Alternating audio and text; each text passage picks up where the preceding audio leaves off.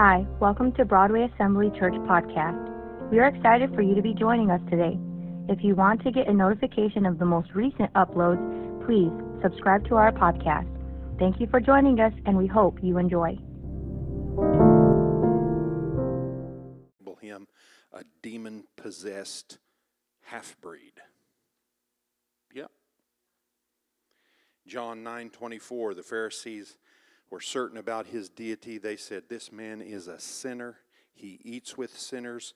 Um, he's a glutton, a friend of tax collectors. Praise God. Wow. That was pretty harsh, wasn't it? But oh, aren't you glad not everybody mischaracterized him? When John saw him at Jordan River, what did he say? Behold the Lamb of God, taketh away the sins of the world. Matthew 16, Peter said, You're the Christ, you're the Son of the living God. When Christ opened the heart of the woman at the well, she declared, You're the Messiah. You're the Messiah on the Mount of Transfiguration. The voice from heaven said, This is my beloved Son.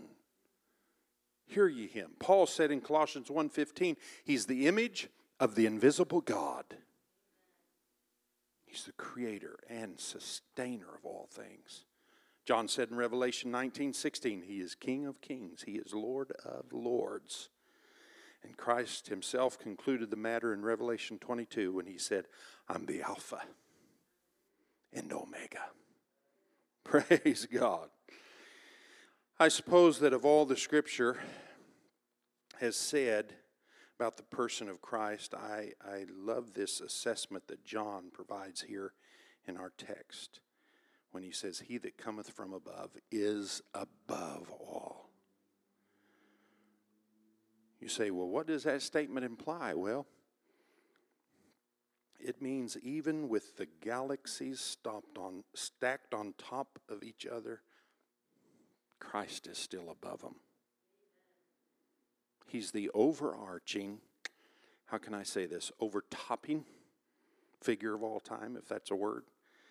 I, I was thinking when I read this, I, I, think of the words of, of Solomon. Song of Solomon, I believe it is 310, when it says, He's chief among 10,000. And at first glance, you know, we could say, well, if you had 10,000, he's going to, you know, he'll stand out in a mere company of, of 10,000, but in a company that's larger than that, he, he might be overshadowed. That's not what it's implying. It's not what it means at all. What it means is whenever and wherever and whomever the 10,000 may be that's gathered together, Christ is still going to be standing out supreme. In other words, gather 10,000 military generals, and Christ is going to be the preeminent general out of all of them gather 10,000 philosophers, and Christ's wisdom is going to confound them all. Right? Gather 10,000 of the world's richest people, but God's love, praise God. Aren't you glad God's love would, that's rich and his love goes deeper than the pockets on Wall Street? Right? Gather 10,000 royal kings, but he is the king of all kings the Lord of all lords, and he governs realms without borders. He is chief among 10,000, the wise man said, whenever, wherever, and whomever they may be. We cannot even process his magnificence, really. We cannot even begin to compute his splendor, right, church? I mean, if we look and examine him closely, we would agree with the wise man Solomon. He is chief. He's chief among 10,000. And when we look into his eyes, we'll see an infinite glow of unfailing love. When we look at his hands pierced with the nails, we'll see he's the one that's going to hold the scepter for all eternity. Praise God. Praise God. So, I mean, he's chief among 10,000. Now, what we see here, John shares with us Above all, in our text, I want us to see if Christ is truly above all, then he must be three different things. And we're going to look at them. Number one on your worksheet there. Number one, if Christ is truly above all, he must be the conqueror of all human weakness. Now, I know many people have mistakenly assumed they are invincible. But how many know it doesn't take long for us to learn that we are mortal? Right? Every one of these bodies come with an expiration date. Right? We discover our mortality in many ways. Tiny little invisible virus. If it gets in the bloodstream, right? It'll sideline us for days, if not weeks. The invisible virus of COVID 19 shut basically the world down, didn't it? A broken bone reminds us we're certainly not invincible. It can take months to heal. Certain laws of nature cannot be defied without corrective consequences. Age is perhaps the most severe reminder of our humanity, and that's why our culture keeps the doctors busy, chasing away wrinkles, right? Implanting hair. All because we are consumed with preserving our appearance. But how many know nobody can tame time? Hello, church. Nobody can tame time. We can't prevent aging. If age doesn't wear us out, the misfortune of a sickness or disease that we have to contend with, despite scientific medical breakthroughs, there are still avenues of life that have us enslaved. But Christ, this is what John says, He's unfettered at every one of those points where we find ourselves bound, it doesn't apply to him. He's above it. Hallelujah. And that's what that's what John goes on to show us. Okay, he writes this text in chapter 4 and then the next few chapters for example, let's look at this story the story of the cripple. The very next chapter, because it's interesting how John meticulously describes this miracle. He, his details sharpen and shape what he's already stated in the previous chapter when he said, Christ is above all. First of all, this event, this event uh, of the cripple happens in Jerusalem. He's, he, he makes that point to tell us. And you say, well, why, why does it matter where it happens? Because Jerusalem was the religious capital of the world. If people should have been healthy anywhere, they should have been healthy living in Jerusalem, right? It was the hub of the rabbis, priests, scribes, prophets. The temple was there. And despite this, though, John says there was a great multitude of sick folks gathered right at the porch of the temple. Because, church, how many know religion without the living presence of Christ is powerless? Right? If Christ, that inf- it's Christ that infuses Christianity with supernatural power. And so this event happens in Jerusalem, the religious capital of the world. Secondly, John said the miracle took place at the pool of Bethesda.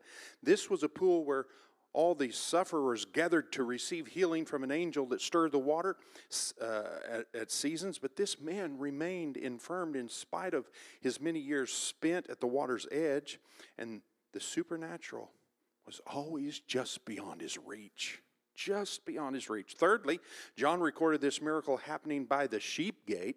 Okay, there's little historical information profiling this gate, so we can only make limited assumptions because lambs were a vital aspect of Jewish festivals. We assume this was a marketplace for the purchasing, washing of sacrificial lambs. This meant multitudes were coming and going at this gate. This man remained crippled despite the thousands of worshipers that would come and pass him day after day. And then, fourthly, John mentions this miracle happened among the vast assembly of other helpless sufferers. So, if you get the picture, it was quite a crowd of disabled folks, right?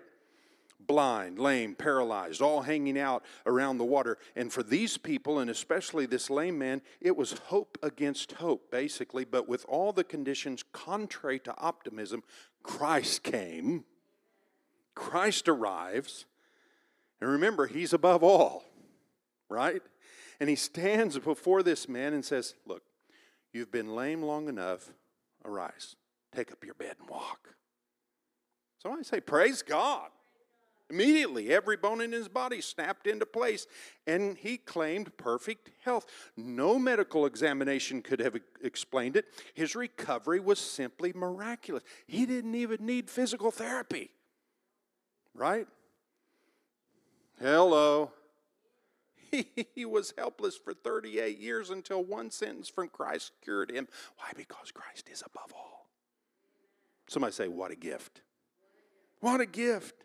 What a way for Christ to illustrate his mastery above human weakness. But there's another message the Holy Spirit reveals here it's the revelation of God's willingness to change our circumstances because many people don't understand how much God desires, how much He really wants to meet their need. Many people don't understand how much God wants to meet. You know, we got problems and we get comfortable living with them. But God expressly discloses his willingness to meet man's needs. Do you know how many times he says, I'll, I will, I will, I will? Do you know how many times he says that? 365. How many days is in a year? So that's one expression of God's goodness for every single day of our year, church. 59 times in the four Gospels, Christ says, I will. To the man that had leprosy, he says, I will be thou be thou clean. For the centurion servant, I will come and heal him. To the burdened and oppressed soul, what's he say? Come to me, all you that are weary and heavy laden, and I. What's he say?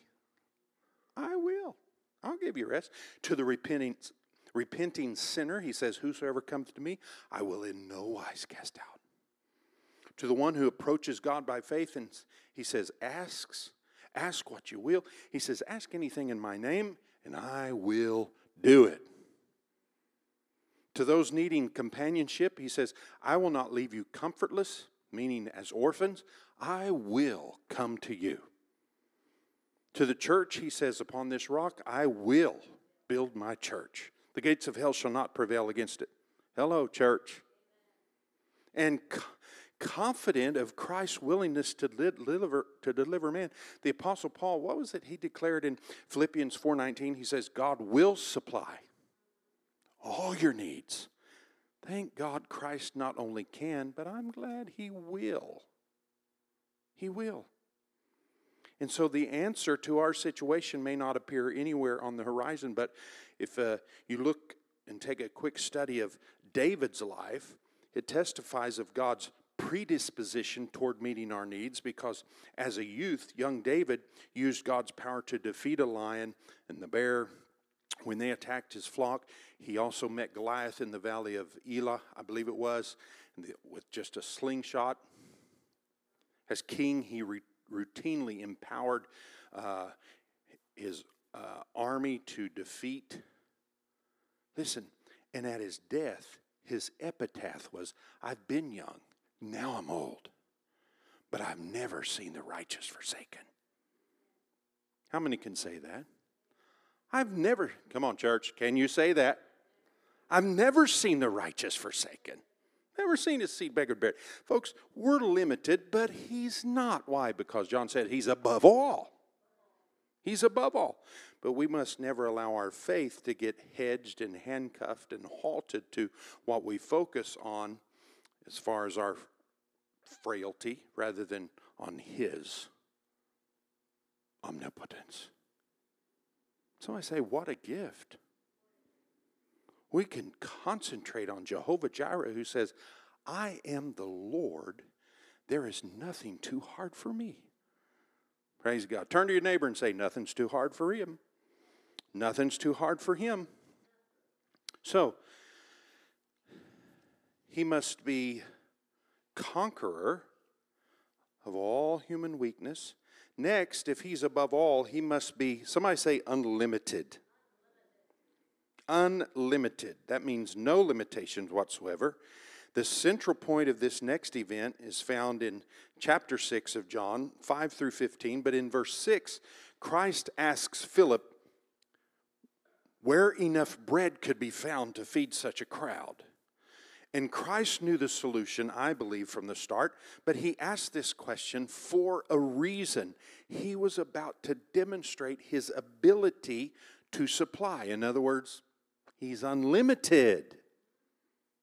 Here was the crowd, who by anyone's calculations was too large to eat, obviously, from this boy's lunch. But how many times has it been proven man's extremity is God's opportunity? God desires to demonstrate his unlimited supply, and just like Philip, it requires a testing of our faith. And when Christ tested Philip's faith, he quickly found out Philip possessed very little. Christ asked, Where are we going to find or buy enough bread to feed these folks? And Philip immediately started counting in dollars and cents, and he should have looked, though, to the omnipotence of Christ. Few of us can plead exemption from this failure, though, because a lot of us would have been just like, just like uh, Philip. And in distressing times, I don't know about you, but our natural inclination, church, is this not true? Is to look at the lack instead of focus on the faith. Philip, one of the twelve, should have never answered Christ that way, but we would do the same. Here, Christ, I mean, he's curing lepers, he's leaving footprints on the water, he's no doubt smiting cancers. And Philip looks immediately at mortal limitations. And he says, Lord, eight months of wages would not be enough to buy enough bread so that all these folks could just have a bite. That's when Andrew steps into the picture with his offer and says, Lord, here's a boy with five small barley loaves, two small fish. And I mean, but yet, how far will that go among so many? That's not much faith either. But remember, thankfully, it only takes faith the size of, somebody say it, mustard seed. Christ said mustard seed faith can relocate a mountain. Christ doesn't need vast resources, oh, hallelujah, to perform a miracle. If he did, we'd all be in trouble. His economy doesn't operate according to human calculations. When he takes the boy's little lunch, disperses it to the multitude, he's exercising divine arithmetic. Listen, and Christ takes away the boy's lunch, but then he multiplies it to thousands. Have you ever had the Lord take away and then multiply? Hmm? It hurts when it when he takes away, doesn't it? But remember, he often takes away so that he can multiply because he's got a better plan. He's got something far greater. Praise God. And finally, not only is the incomparable gift the conqueror of human weakness and is unrestricted by human limitations, I want you to see number three. If he's above all, he has to be the great I am. So we know Christ was more than human, He was divine.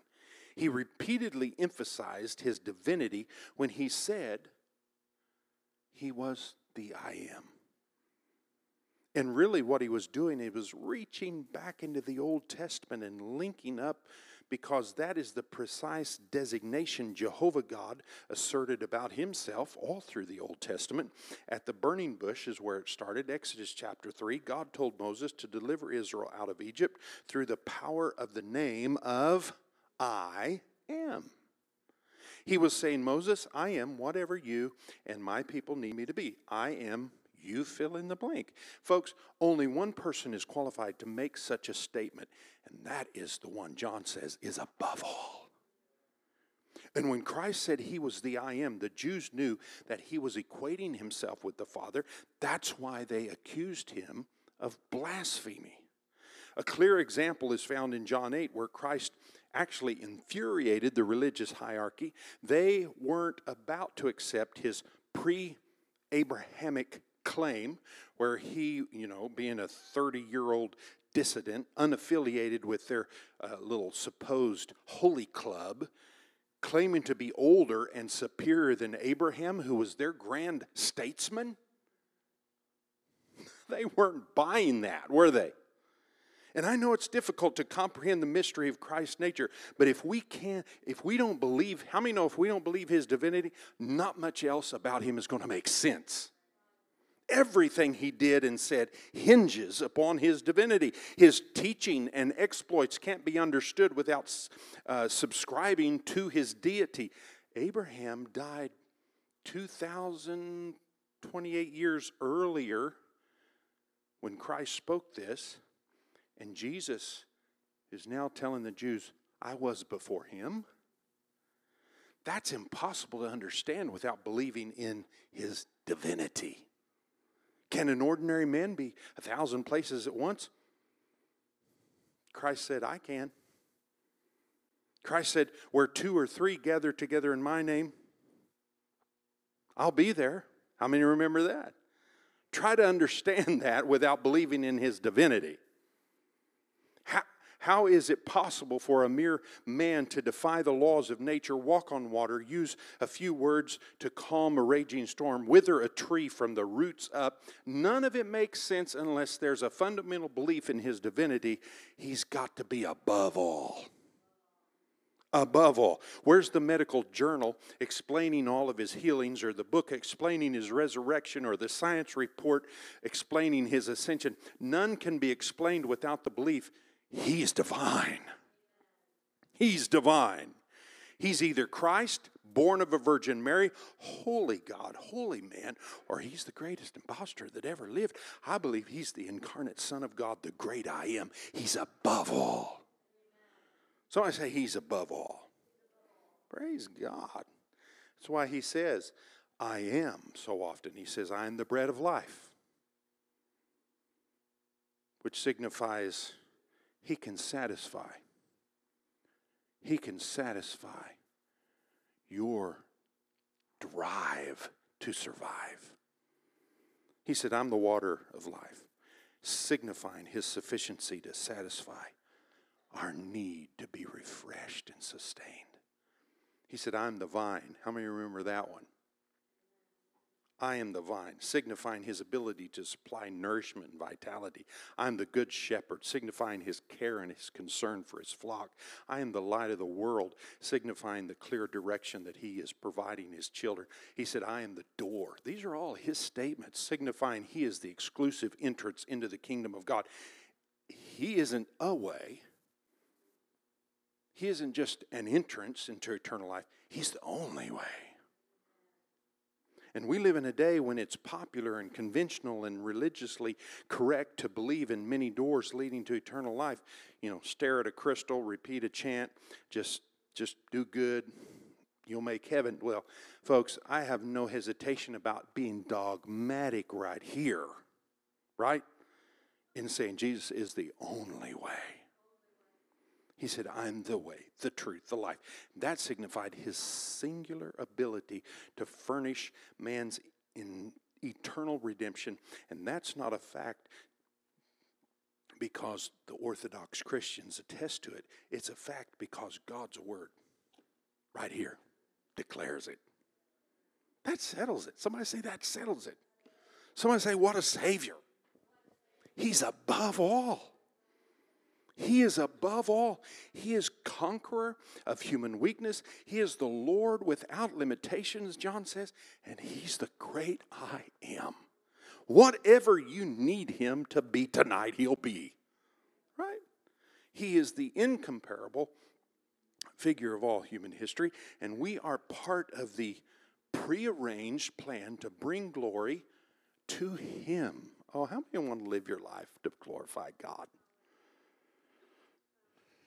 I mean, some of you, you have a lot of anxiety that comes from your ambitions in life. You got to get this and get this and make sure you're, you know, you're making, hey, I want to glorify God.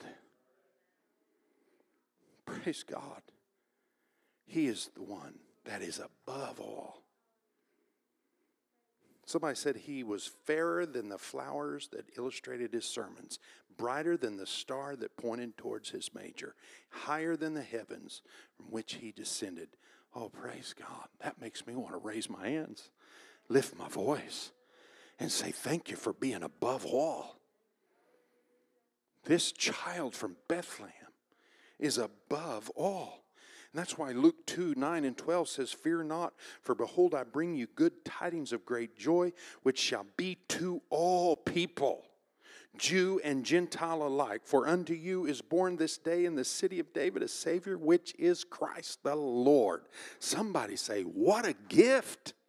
Let's stand together. What a gift! Praise God. He is above all. Father, here tonight, thank you.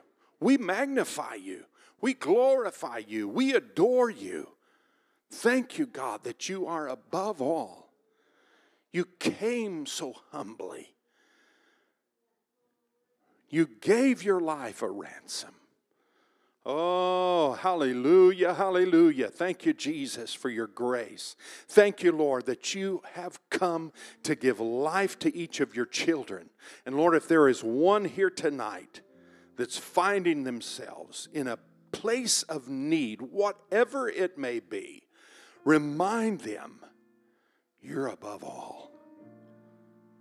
It may feel like this situation is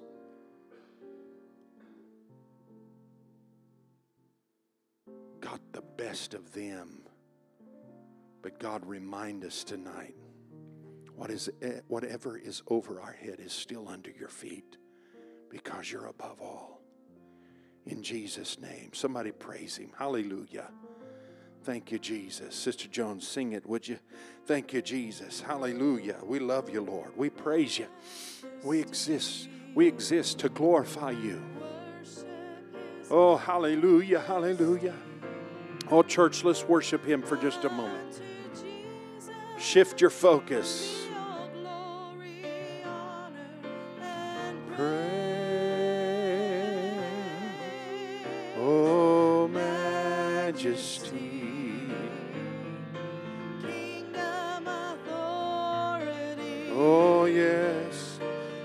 Thank you, Lord. Thank you, Lord. His anthem raised. So exalted. Oh, somebody glorify him right where you're at. Thank you, Lord. Thank you, Lord, for being above all. Remind us of that tonight. Our eyes are on you, Jesus. Thank you, Lord. Church, the altars are open. If you got to go, God bless you. Invite somebody to be with us on Sunday.